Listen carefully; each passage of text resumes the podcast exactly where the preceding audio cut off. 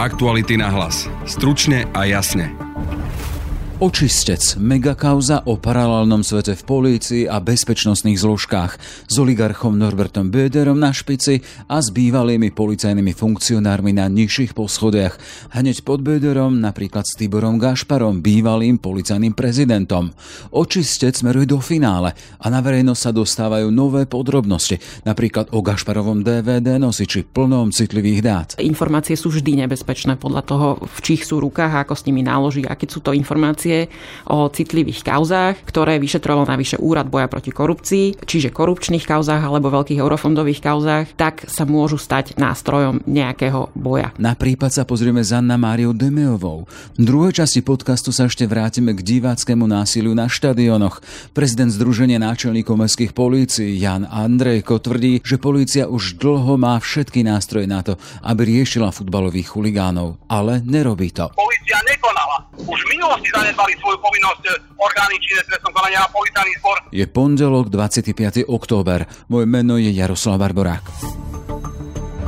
Chceli by ste, aby sa vaše kancelárie dokázali zväčšiť alebo zmenšiť podľa potreby? Prenajať si len jeden stôl alebo celú budovu podľa toho, ako si to váš biznis práve žiada? Flexibilné kancelárie MyHive Vajnorská sa maximálne prispôsobia vašim potrebám. Platíte tak len za to, čo skutočne využívate.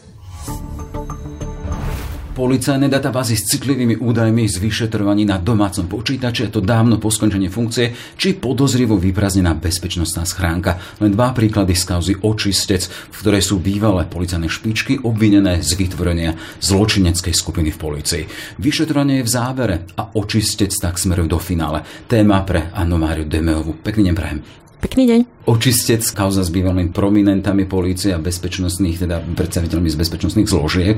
Len pre ilustráciu. Tibor Gašpar, policajný prezident, Robert Kramer, protikorupčná jednotka, Peter Hraško. Šéf Šéf, áno, presne tak. Ludovít Mako, šéf kriminálneho úradu finančnej správy. Pri všetkých je potrebné dodať, že minulý kto ďalší? A dostanem sa až k hlave. No, hlavou tejto e, mafii v, v poli, mafie v policii mal byť Norbert Beder, ktorý je príbuzným Tibora Gašpara. A podľa tých obvinení z minulého roka, z novembra, mali vlastne vytvoriť akúsi štruktúru v rámci policie, ktorá ale slúžila teda Norbertovi Bederovi. Mm-hmm. Vy vo svojom texte hovoríte dokonca o poschodiach. To prvé hlava, Norbert Beder, prvé poschodie, druhé. Máme tam Kovačeka, ktorý už je obvinený, špeciálny prokurár. Ob, odsudený, ob, prvostupňovým súdom.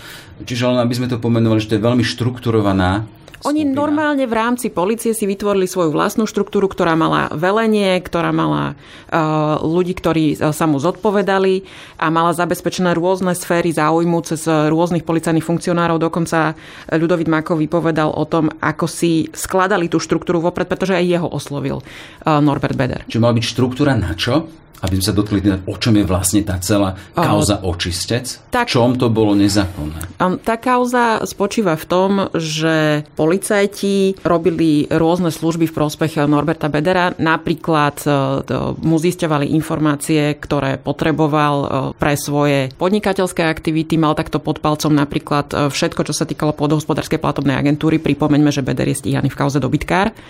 E, ktorá sa celá týka vlastne e, tejto štátnej agentúry.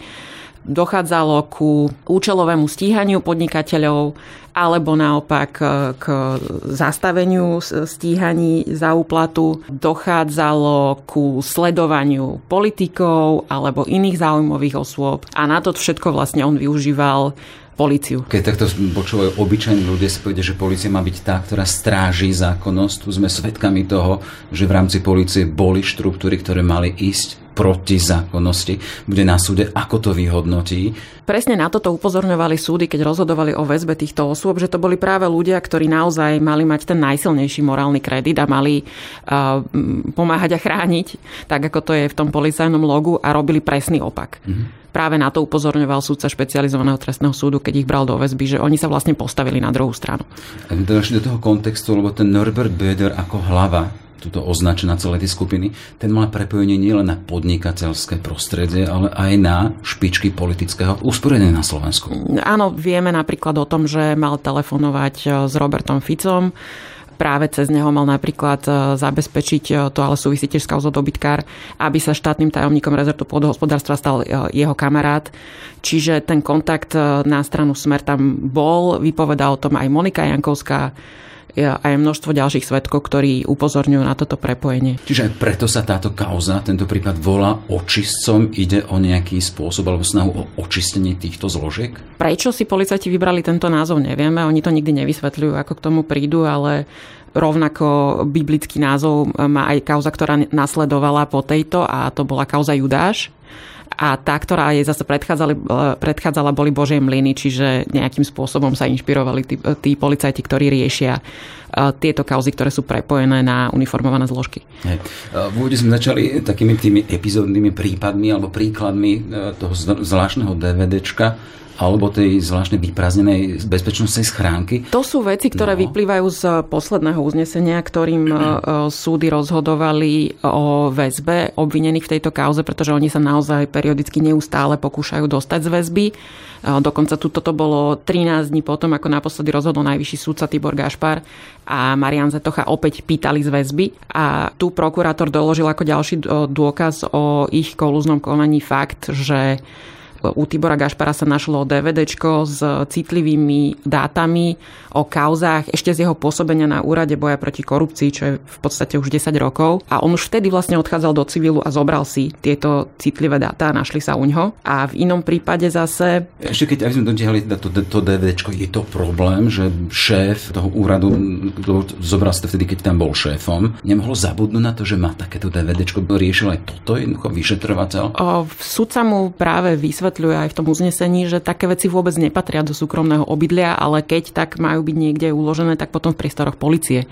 a nie doma u bývalého policajného prezidenta alebo u bývalého e, šéfa úradu boja proti korupcii. DVDčko obsahovalo čo? To sa presne nedozvieme, ale sú to, e, súd ich označuje ako citlivé dáta a sú to teda informácie o kauzach, ktoré vtedy úrad boja proti korupcii riešil a vieme, že to boli rôzne veci, či už e, ide o kauzu Gorila, ktorú riešil úrad boja proti korupcii. Ty hovoríš o tom, že súd sa to vyhodnotil takýmto spôsobom, keď sme stále pri tom DVDčku, čo hovorí samotný Gašpar. Gašpar práve upozorňuje na to, že ako vtedajší šéf toho úradu mal k týmto dátam prístup, čo nikto nespochybňuje, mal k ním prístup, ale nemal si ich odniesť k sebe domov a nemal ich u seba držať ešte aj 10 rokov potom. V tom kontexte, ako sa vyhodnocuje takáto držba takýchto citlivých policajných databáz či informácií informácií na domácom počítači alebo na domácom DVDčku. Na čo mohli slúžiť? Sudca len vlastne konštatuje, že to teda nemal mať u seba a používa sa to ako ďalší dôkaz e, kolúzneho konania, teda e, možnej snahy o marenie vyšetrovania. Nezamýšľa sa ďalej nad tým, ako mali byť tie informácie použité, ale informácie sú vždy nebezpečné podľa toho, v čích sú rukách ako s nimi náloží. A keď sú to informácie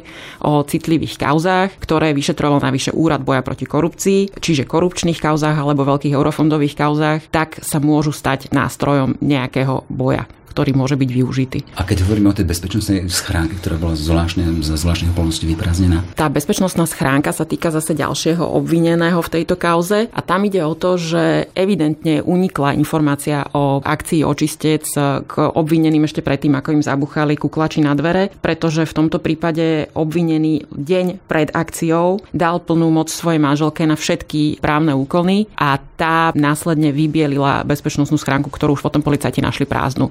Čo tam bolo, sa môžeme len domnievať, ale je to dôkaz o tom, podľa prokurátora, že vedel o akcii, čiže bola vopred prezradená. V prípade toho DVDčka hovoríš o tom poslednom zuznesení v rámci vyšetrovania e, kauzy očistec a v rámci toho kontextu teda, že sa chceli dostať von, tí jednotliví zatiaľ držení vo väzbe. No sú vo väzbe už takmer rok, naozaj 5.11. bude e, rok od e, tej akcie a sú vo veľmi prísnych podmienkach, na čo sa aj teda stiažujú, že zo začiatku nemali žiadny kontakt ani s s rodinou a s blízkymi a naozaj to asi nie je ľahké Hej. pre ľudí, ktorí boli na špičke policie a mali určité postavenie a teraz naozaj sedia takmer rok vo väzbe. Smerujem k tomu, teda, že viacerí sa snažili takým dostať z tejto väzby aj s pochybňovaním či vyšetrovateľov, či postupov. Ako sa riešilo toto? Aj s tým sa musel e, teraz súd vysporiadať, pretože sa stále upozorňuje na tie zistenia policajnej inšpekcie a na e, obvinenia e, štvorice vyšetrovateľov ktorí v týme očistec pôsobia. Tu ale sudca upozorňuje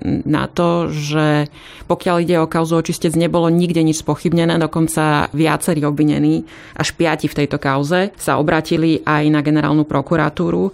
Generálny prokurátor skúmal ich obvinenia a všetci piati sú naďalej obvinení, čiže v tomto prípade ani paragraf 363 nepomohol tomu, aby niekto sa obvinení zbavil. Nie, alebo vo všetkých prípadoch, aj? Je tam jedno obvinenie jedného z týchto ľudí, ktoré bolo zrušené, ale je naďalej stíhaný. Bolo to len jedno z viacerých obvinení, ktorým čelil. Tento výsledok preverovania generálnym prokurátorom nasvedčuje čom? No potvrdzuje to, že naozaj v kauze očistec nie sú žiadne podozrenia z marenia vyšetrovania, z nejakej nadpráce policajnej alebo čokoľvek iné, pretože to nič nepreukazuje a nenašla to ani generálna prokuratúra, o ktorej vieme, že v poslednom období zrušila viaceré uznesenia. Keď hovoríme, že ten prípad očistec smeruje do finále, toho 5. novembra bude rok od vtedy, čo nás čaká? Už v týchto chvíľach by malo byť vyšetrovanie ukončené. Jednotliví obvinení by mali študovať spis, mali by sa k nemu vyjadriť a ak sa nebude nejakým výrazným spôsobom doplňať dokazovanie, tak eh, by vyšetrovateľ mal prípad uzavrieť. Je aj vzhľadom na tie rozhodnutia o väzbe vážny predpoklad, že uzavrie prípad návrhom na podanie obžaloby, ktorý dá prokurátorovi a prokurátor, ak sa s jeho návrhom stotožní a nebude chcieť on doplniť dokazovanie, tak môže dať obžalobu na súd a to znamená, že Tibor Gašpar, Peter Hraško aj Robert Kramer sa budú budú musieť postaviť pred špecializovaný trestný súd, ktorý rozhodne o ich vine alebo nevine. Čiže nás čaká je veľký predpoklad ďalší veľký súdny proces. Toto bude naozaj veľký súdny proces, lebo je tam viac ako 20 obvinených, ale treba e, pripomenúť e,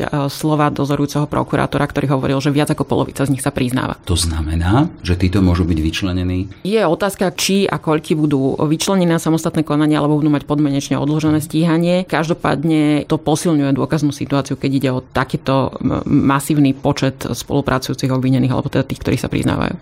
Kauza Očistec a Anna Maria Demeová z investigatívneho týmu Aktualit. Pekný deň a všetko dobré. Pekný deň, dovidenia, ďakujem.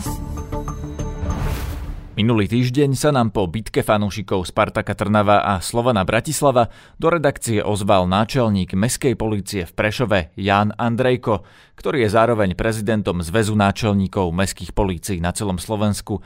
Tvrdí, že policajti majú už roky v rukách všetky nástroje na to, aby divácké násilie riešili, no nerobia to. Do Prašova telefonoval náš stážista Adam Oleš. Polícia sú presvedčení, že v tomto prípade zlyhala. Nezlyhal iba organizátor a zbytočne zvaľujeme vinu len na organizátora, lebo naozaj mala možnosť policia niekoľkokrát aj v minulosti zakročiť a nezakročila. Predstavte si, že, že máte potraviny, do tých potravín vám chodí stále niekto kradnúť, policia príde a nebude konať. Policia príde, zoberie niekoho, alebo ani ho nezoberie, alebo len povie, no, no, no, nejaká sps tu nesieš kradnúť, ten človek odíde preč a nič sa mu nestane. Alebo niekto mu povie, že v poriadku, dáme ti zákaz naštevovať tieto potraviny. Ten človek prestane naštevovať tieto potraviny a bude kradnúť niekde inde. Presne to sa deje aj, aj v súčasnosti v zmysle e, zákona o, o športových podujatiach. Takže tie možnosti tam sú a myslíte si, že takže policia ich nevyužíva adekvátne, áno? Samozrejme. Veď, e, veď policia v prípade, že niekto, niekto priniesie nejakú zbraň uh, chladnú, alebo priniesie nejakú zábavnú pyrotechniku, alebo priniesie nejakú dimovnicu na športové podujatia, dostáva sa do polohy priestupcu. Ten priestupca a toho priestupcu môže riešiť jedine policajný zbor, nie SPSK. Trestať môže len štát. A v štátu môže trestať napríklad súd, policia, mestská alebo štátna, alebo nejaký správny orgán, ktorý koná v mene štátu. A v mene štátu v tomto prípade mala konať policia. A podľa mňa a podľa mojich informácií, ktoré mám, policia nekonala. A policia musí konať vtedy napríklad e, je riziková akcia. Pri vstupe policia vidí, že niekto tam niesol zimovnicu alebo niekto tam niesol e, chladnú zbraň, alebo už pri ceste na štadión výstraja. Policajti mali prísť zadržať takúto osobu, alebo obmedziť osobnú slobodu, alebo nejakým spôsobom pretiesť na útvar policajného sporu, záleží od toho, či sa jedná o trestný čin alebo priestupok, prediesť na útvar policajného sporu a konať. Tam je sankcia od 1500 do 3000 eur, obmedzujúce opatrenie, zákaz navštevovať športové podujatie na pol roka, kým sa o, danom skutku nerozhodne, alebo obmedzujúce opatrenie zákaz navštevovať športové podujatie až na 5 rokov. Ale keď dáte zákaz navštevovať športové podujatia Bratislavčanami. Udáte naš, zákaz naštevať športové podujatia v Bratislave na futbalový zápas. tak ten človek pôjde na hokejový zápas, pôjde do Dunajskej strely, pôjde do Trnavy, pôjde všade, pretože on má zákaz naštevať športové podujatia len v Bratislave na futbalových zápasoch. Polície sme sa pýtali na presné štatistiky, koľko a akých trestov uložila za priestupky podľa konkrétnych paragrafov zákona o organizovaní športových podujatí, ktorý umožňuje tieto zákazy alebo vysoké pokuty. Odpovedali nám len počtom odhalených priestupkov – v roku 2016 ich bolo 132, v roku 2017 146, v roku 2018 128 priestupkov, v roku 2019 sa počet odhalených a potrestaných priestupkov znížil na polovicu, len 68 a potom v covidových rokoch policia odhalila len 23 a 8 takýchto priestupkov. O aké konkrétne tresty išlo, policia neupresnila. S prosbou o reakciu sme oslovili aj priamo policajné prezídium, to nám ale do dnešnej uzávierky nestihlo poskytnúť kvalifikovanú reakciu. Opäť náčelník Prešovskej mestskej policie Jan Andrejko. A ako by ste riešili nejakú takúto podobnú situáciu, keď maskovaní ľudia vtrhnú na hraciu plochu, je jediná šanca ich chytiť priamo pri skutku, demaskovať a odviezť rovno na policajnú stanicu? Ale veď, veď tam zanedbali svoje povinnosti už pred vstupom na, na štadión. Veď už títo vytržníci už pred vstupom na štadión vystrajali. A už v minulosti, ja hovorím, že už v minulosti zanedbali svoju povinnosť eh, orgány činné trestnom konania a policajný zbor tým, že oni majú zo zákona povinnosť konať, aj keď im to nikto neokamí. V televízii veľakrát sa pozeráme na to, a, a nie, to nebolo poprvýkrát, keď niekto hádal svetlice e, na hraciu plochu, keď niekto hádal dielobuchy, keď niekto vystrajal, keď niekto robil nejakú, nejakú protizákonnú činnosť.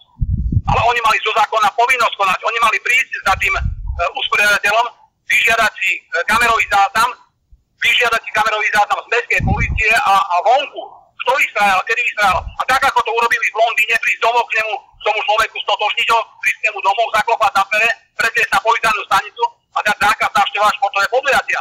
Ale to nikto neurobil.